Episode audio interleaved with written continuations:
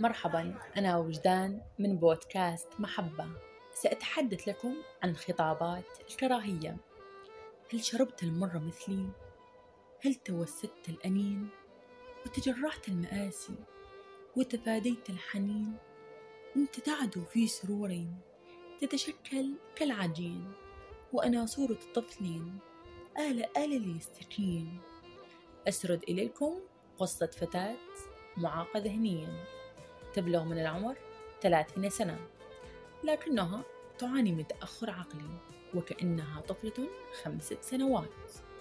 تتعامل كطفلة صغيرة كل همها أن تلهو وتلعب وتأكل الحلوى.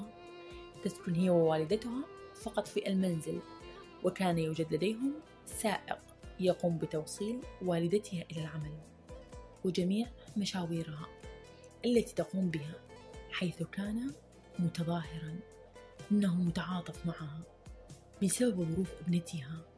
وذات يوم أوصل الأم إلى مكان عملها وأخبرها إنه سيأتي ياخذها حينما تخرج وعاد إلى منزلها.